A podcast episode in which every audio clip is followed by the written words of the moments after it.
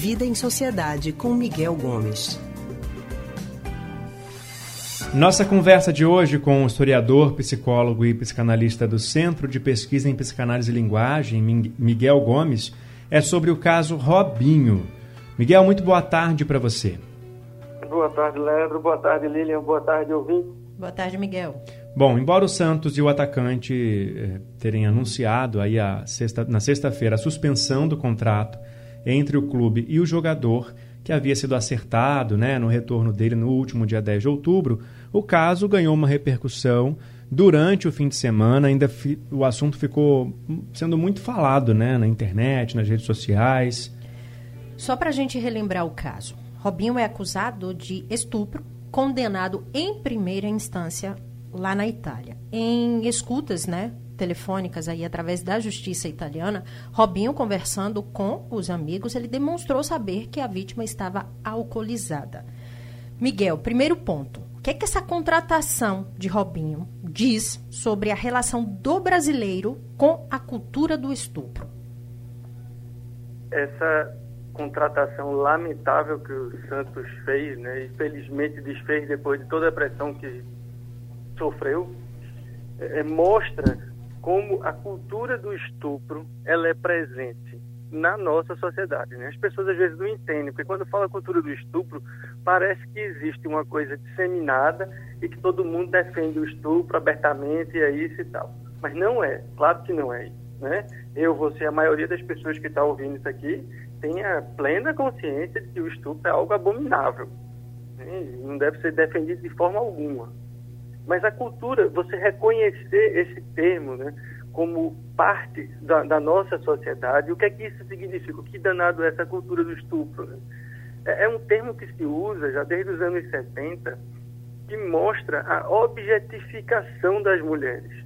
Né? É, é algo que já acontece com as mulheres desde muito tempo, mas a partir dos anos 70 recebe essa nomenclatura para mostrar como, dentro da nossa sociedade, nós, a sociedade como um todo, e aí não são só os homens, é todo mundo, inclusive algumas mulheres, enxergam o corpo da mulher, a vida das mulheres, como sendo algo de segunda classe, a, a mercê, como um objeto dos homens, sobretudo. Então, quando você pega é, é a erotização do corpo feminino, como você pega uma sociedade em que as mulheres tendem a receber menos pelo mesmo tipo de trabalho que um homem recebe. Então, todo esse tipo de desvalorização das mulheres faz parte dessa cultura do estupro, ao ponto de um clube achar que contratar um jogador condenado, né, ele não é só acusado, ele já foi condenado em primeira instância na, na, na Itália, e os, os áudios que foram mostrados ao longo do final de semana são assim terríveis, né? Enfim. Então, diante disso tudo, um clube ainda acha normal, que não é nada demais contratar. Isso somente é possível porque existe latente na nossa sociedade essa ideia de que a mulher é um animal de segunda classe. É uma pessoa, é um ser de segunda classe, em que a gente pode é, é, tratá-la mal, pode estuprar, pode violentar, e é isso mesmo, porque elas nasceram, vamos dizer assim, para isso. Então, é essa ideia latente, que é claro que ela não é, é, é assim, deliberada por todo mundo, mas isso é meio que latente, isso aparece né, em, em, atitudes, em, em, em, músicas, quando você escuta algumas músicas que tratam a mulher como mero objeto sexual dos homens, né, com desrespeito. Então, todo essa, esse tipo de situação mostra como essa cultura do estupro está enraigada e a contratação do Robinho é assim, é, mais um exemplo de como isso faz parte da nossa, da nossa cultura contemporânea brasileira e, e é tomado como sendo algo não é não tem problema não é só um jogador aí que está vindo sabe assim, é, é, naturalizado esse tipo de violência contra as mulheres é. isso é. é um absurdo é abominável inclusive não é a primeira vez né que um time de futebol se envolve numa polêmica por contratar ou querer contratar um jogador que foi condenado por um crime. A gente tem o caso do goleiro Bruno, né? Que uhum. foi condenado por homicídio em 2010, no envolvimento do, da morte da mulher dele, né? E também na época a contratação gerou muita repercussão e um dos argumentos de quem defendia a contratação do jogador era que, sim, o jogador tinha ah, o direito de ter a chance de recomeçar a vida, assim como todas as pessoas que são presas têm o direito de recomeçar e de, estar tá de novo né, na sociedade, realmente. Isso é um direito dado às pessoas. Mas a gente está falando de futebol, a gente está falando de esporte, que é, para a sociedade, aquilo que reflete valores, né? aquilo que serve de inspiração uhum. para crianças. Aquele... Formam ídolos, né? Exatamente, formam ídolos. Então, o que que esses dois casos, Miguel, eles podem é, dizer para para a população, né? Se essas contratações fossem à frente, o, o, o Bruno, uhum. se eu não me engano, está contratado, né, num time de futebol, não sei. É, ele chegou a ser ele contratado, a ser... mas eu acho que ele não, novamente, sofreu também toda um, uma uhum. repercussão negativa. Eu não sei se ele chegou a, a, a, vestir a camisa de algum clube propriamente dito. Mas a gente tem vários exemplos, né? Uhum. A gente tem vários. A gente tem o Robinho, tem o Bruno, que são casos mais graves, né, que a gente tem um estupro, tem um, um, uma acusação de assassinato, mas a gente tem casos com o Ronaldinho Gaúcho, a gente teve aqui em Pernambuco recentemente com um jogador do esporte, da divisão de base, enfim, a gente tem uma, uma, uma, uma histórico desse tipo de coisa e que é, é abominável por si, e, e, isso que vocês falaram, né?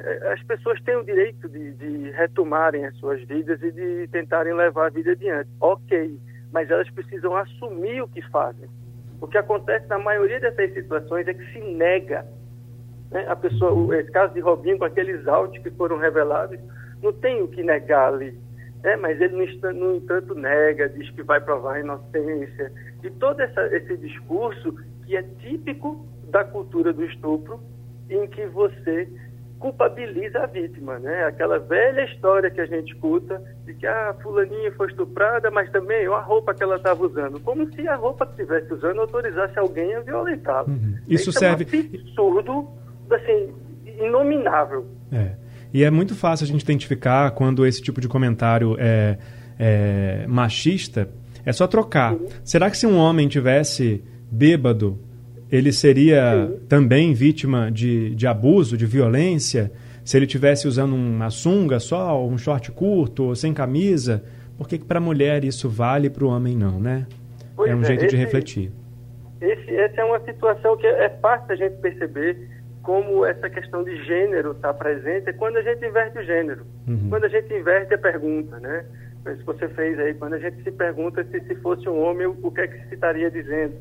Né? A gente tem vários casos dessa situação em que as mulheres vão prestar queixa nas delegacias e são, inclusive, desrespeitadas na delegacia, ao ponto de a gente ter que fazer uma delegacia da mulher, porque parece que se ela for na delegacia normal, que seria o local onde ela deveria prestar queixa, ela vai ser ridicularizada pelos policiais que estão lá. Lógico, não são todos os policiais, mas se se cria uma delegacia da mulher, é porque esse tipo de situação acontece. É. E é melhor criar uma delegacia da mulher do que deixar a mulher ser violentada novamente dentro da delegacia, ainda que moralmente por questionamentos que, que às vezes são constrangedores.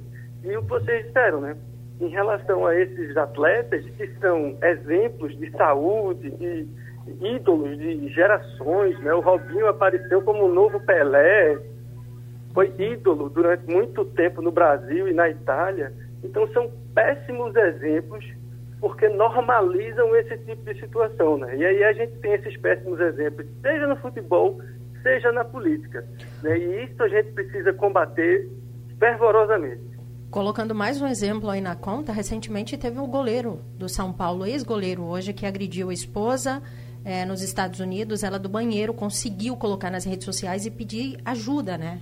Porque ele acabou agredindo e ela pedindo socorro, ele ficou preso lá, mas enfim, o São Paulo acabou dispensando. O que precisa colocar em questão também, né, Miguel, tudo isso, tudo isso que você falou e que nós não somos subprodutos. Nossos corpos não valem menos, não valem menos do que Exatamente. os homens. Não valem de jeito nenhum. Então, assim, muitas vezes o que deixa a gente é, preocupado é porque parece que o futebol, onde forma ídolos, craques, referências para muitas crianças, ele vive num mundo paralelo, distante uhum. de uma então realidade, o que é muito preocupante. Pois é, você veja aí um, um exemplo claro de como as mulheres são maltratadas no futebol, por exemplo, as seleções de futebol brasileira masculino e feminino as premiações e o tipo de cuidado que essas seleções recebem são completamente diferentes. O futebol masculino é N vezes mais prestigiada do que a feminina, embora a gente tenha, de longe, a melhor jogadora da história de futebol no nosso país. E nós não valorizamos isso como valorizamos no futebol masculino. Então isso mostra né, como no futebol ainda existe um machismo, um patriarcado enorme no futebol. Você não tem uma história, para ficar no mesmo tema, mas deslocando um pouquinho, por exemplo, de um jogador de futebol que tenha se assumido homossexual é. jogando. Eu não me lembro, eu não conheço. E não, não consigo acreditar que não haja. Uhum. É. Né? Mas o, o, o meio é tão machista que as pessoas não se permitem fazer esse tipo de coisa, sabe? Uhum. Então, o, o, futebol é muito machista. Então, a gente precisa lutar para quebrar essa, essa regra dentro do futebol, sabe? E a gente tem algumas é, ações, né? O Bahia tem feito boas ações, os times daqui também têm, eu sei que Santa Cruz tem o Coral Pride, que é um, um, enfim, então a gente tem o movimento das Coralinas, que é de mulheres do Santa Cruz, então a gente tem é, alguns exemplos para tentar romper esse machismo dentro do futebol e essa cultura do estupro na sociedade e no futebol. E uma das formas de fazer isso é falar sobre o assunto, é discutir, é debater com educação e respeito. Miguel, ó, só para a gente é, reforçar aqui, a gente falou do goleiro Bruno, né? Ele está contratado no Rio Branco, time lá do Acre. E nossa produção confirmou aqui, pesquisou para a gente, e o Mário, ouvinte da gente, está atento aqui também no painel interativo, ele disse: o jogador Bruno está jogando sim no Rio Branco, inclusive está hospitalizado com mais 23 jogadores por infecção é, hospitalar, infecção alimentar, se eu não me engano. Alimentar. Alimentar. Então é isso, gente. É, é falar sobre o assunto, é questionar e não deixar sim. passar aquele exemplo não. que não deve ser dado. Sempre né? denunciar esses casos, né? Sempre. Uhum. Certo, Miguel. Obrigado. Até semana que vem. Até semana que vem para todos e todas e vamos em frente. Obrigada, Miguel. Uma ótima tarde. A gente acabou de conversar com o historiador, psicólogo e psicanalista do Centro de Pesquisa em Psicanálise e Linguagem CPPL, Miguel Gomes.